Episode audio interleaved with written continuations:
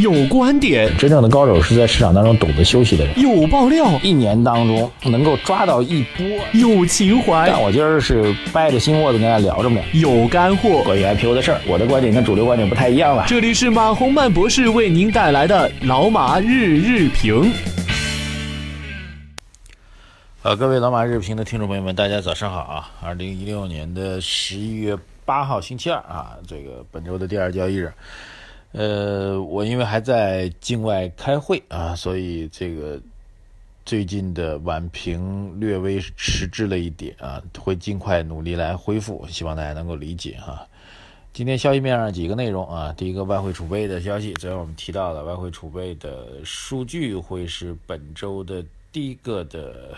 交易的数据，呃，这数据来讲，应该还是差强人意吧。十月份外汇储备下降是四百五十四亿美元啊，至三点一二万亿美元啊，比预期的三点一三二五万亿呢略微多下降了一点。这个数据可以判断人民币在外流吗？哼，我们加一个问号啊。为什么这样说呢？呃，因为我跟这个做宏观方面的朋友做了一个交流沟通啊，中国的外汇储备的数据的结构状况其实并不向公众去公开啊，究竟里面有多少是美元，多少是欧元啊，还包括有多少会是这个 MF 的特别提款权等等等等，都不太清楚啊，日元啊等等等等，呃。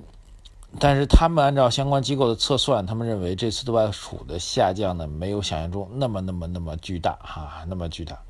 呃，因为之所以外储下降略超预期呢，是因为非美货币的相对美元的贬值啊。比如说我们的外汇储的储备当中很多是我，当然我们不知道是多少，因为这数据不像我们公布的。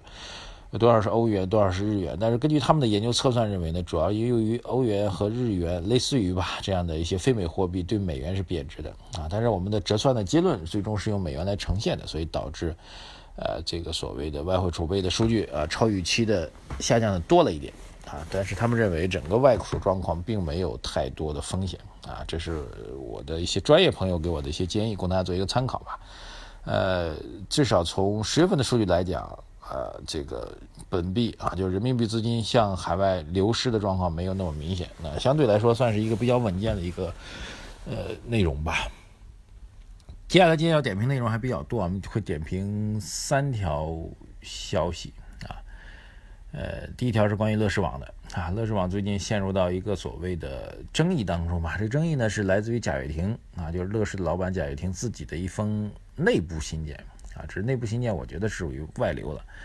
在内部信件当中，其实核心内容就是一句话啊，就是乐视说呢，我们未来的发展呢，不能再靠这种烧钱的模式来持续下去啊，不能靠融资烧钱的模式来持续下去。嗨，这个事情呢，首先一点啊，这个对于乐视公司，我的评价啊，因为后台在我们微信公众号“财经马红漫”的后台，很多人留言来问说怎么来看乐视这事儿啊，我正好来集中回答一下。呃，我觉得乐视这公司。说句实在话，从我的感觉和理解上来，因为除了这个贾跃亭之外的其公司很多的乐视公司内部的很多员工，我还是都见过的。呃，从我见到的这些员工角度来讲，从他们个人角度来讲，我觉得他们还真的是兢兢业业的在努力的工作，在努力的实现一个嗯企业的梦想吧。而且他们并不是说啊，当然外界对于贾跃亭有很多的质疑，认为他是。包装的一个光环啊，认为他是在玩一些骗局等等，有这样的说法。但是我说抛开贾跃亭个人啊，从我接触到乐视的个人这个很多的员工来讲，大家还正经八百是在做一个事业。就是如果说这个公司老板老大是一个骗局，那其他人都心甘情愿的去配合他玩这个骗局吗？啊，我觉得这种可能性也不大。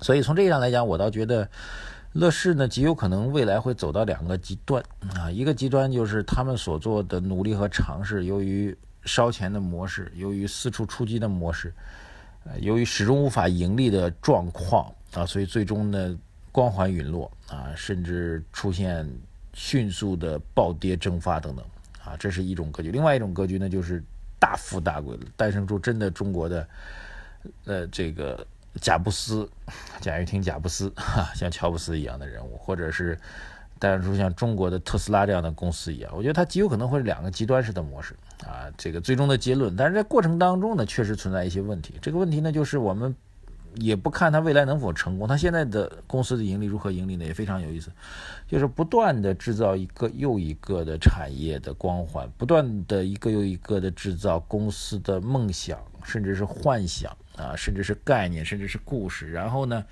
吹高了公司的估值。然后呢？当公司估值达到极高的水平的情况下呢，他的大股东贾跃亭，还有他的姐姐还是妹妹，他贾跃芳，反正他们一家人吧，就不断的抛出股票来套现啊。目前看到统计数据说，贾跃亭自己套的有一百亿，但是我仔细研究了一下，应该没那么多啊，但是也不少啊。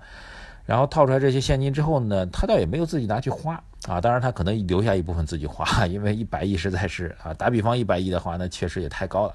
自己花也花不完啊，然后呢，他把这些钱呢又拿出来借给公司，借给公司作为一个长期的无息的借款，啊，优化公司的财务结构，然后呢，又拿这些钱去编织下一个有意思的故事啊，它是这样一种循环。这种循环本身呢有风险，显然风险会非常大。它的风险就在于你所编织的光环故事模式，如果到最后某一个时间点还没有利润、没有现金流的流入的话。那可能就轰然崩塌了，所以我觉得贾跃亭有可能是乔布斯式的人物，也可能是一个呃类似于褚时健这样的人物，就是或者是大富大贵的一个标杆式的成功人物，或者就是一个悲剧式的人物啊。至于您觉得他是什么，嗯，您可以留言给我们，在财经马红版留言给我们。呃，一个疯狂的人吧，一个疯狂的人带着一帮子还在干事业的员工啊，在做乐视网。哈哈，我觉得就是这样的状况啊。当然，这个相关的财报表透露出一个数据啊，可以提醒给大家，就是乐视超级电视，啊，就乐视那电视吧，卖的价格其实是亏本在卖啊。所以，如果你有兴趣的话，可以买他们的电视，哈哈，算是占他的便宜。第二消息啊，抓紧时间是这个财政部长楼继伟先生离开了财长这个职务，其实属于正常的一个人事任命了。罗继伟呢，已经是六十六岁了啊。照理说，他这级别的领导，就正部级领导到六十五岁要退休了，六十六了啊。所以正常的一个人事任命啊。未来的去向，照惯例来说是到全国社保基金做理事长啊。哎，我们这个套路啊，这个高级官员的套路啊。那罗继伟先生在任的时候，我觉得因为时间关系简单提，我觉得还还是有很多突破的啊。包括什么？各位，我们想想看啊，这个预算制度的透明化啊，三公数据对外。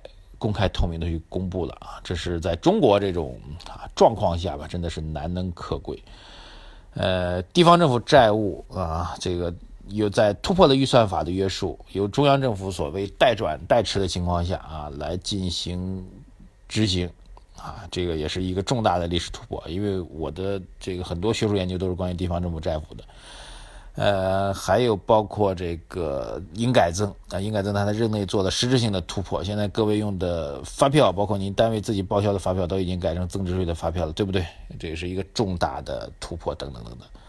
呃，从我的专业角度来讲，我觉得娄先生真的是非常非常专业的学术学者型的官员，在中国有这样的人还是有几个的，包括他在内，包括。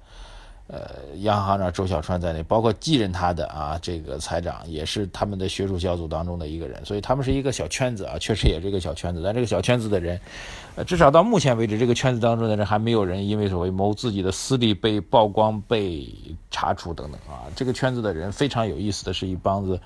学术派的行政官员，那我觉得这是在中国经济调控领域当中非常精英的一派啊。虽然当然他们在具体政策当中您可以有不同的争议，但必须要承认他们的专业素养、国际化的视野啊，然后改革突破的决心吧啊。因为在他部门呃部长的这个级别当中，你也并不是说能够出现颠覆式的历史性的突破或者怎么样，但是我们觉得已经非常非常不容易了，我们应该要为这批人去点赞。还有一个就是从今开始吧，正式进入到美国大选的时间啊。这个时间给大家公布一下，最晚到明天中午十中午吧十二点左右啊，美国大选的最终结果就会出来了。呃，目前来讲，基本上是一边倒的认为希拉里会当选啊。但是要想想看，上一届就是克林呃这个奥巴马这个连连续连任那一届，其实是到最后时刻奥巴马才翻盘的，所以凡事皆有可能吧。我个人大概率事件认为是希拉里会当选的，但是万一有幺蛾子出现呢？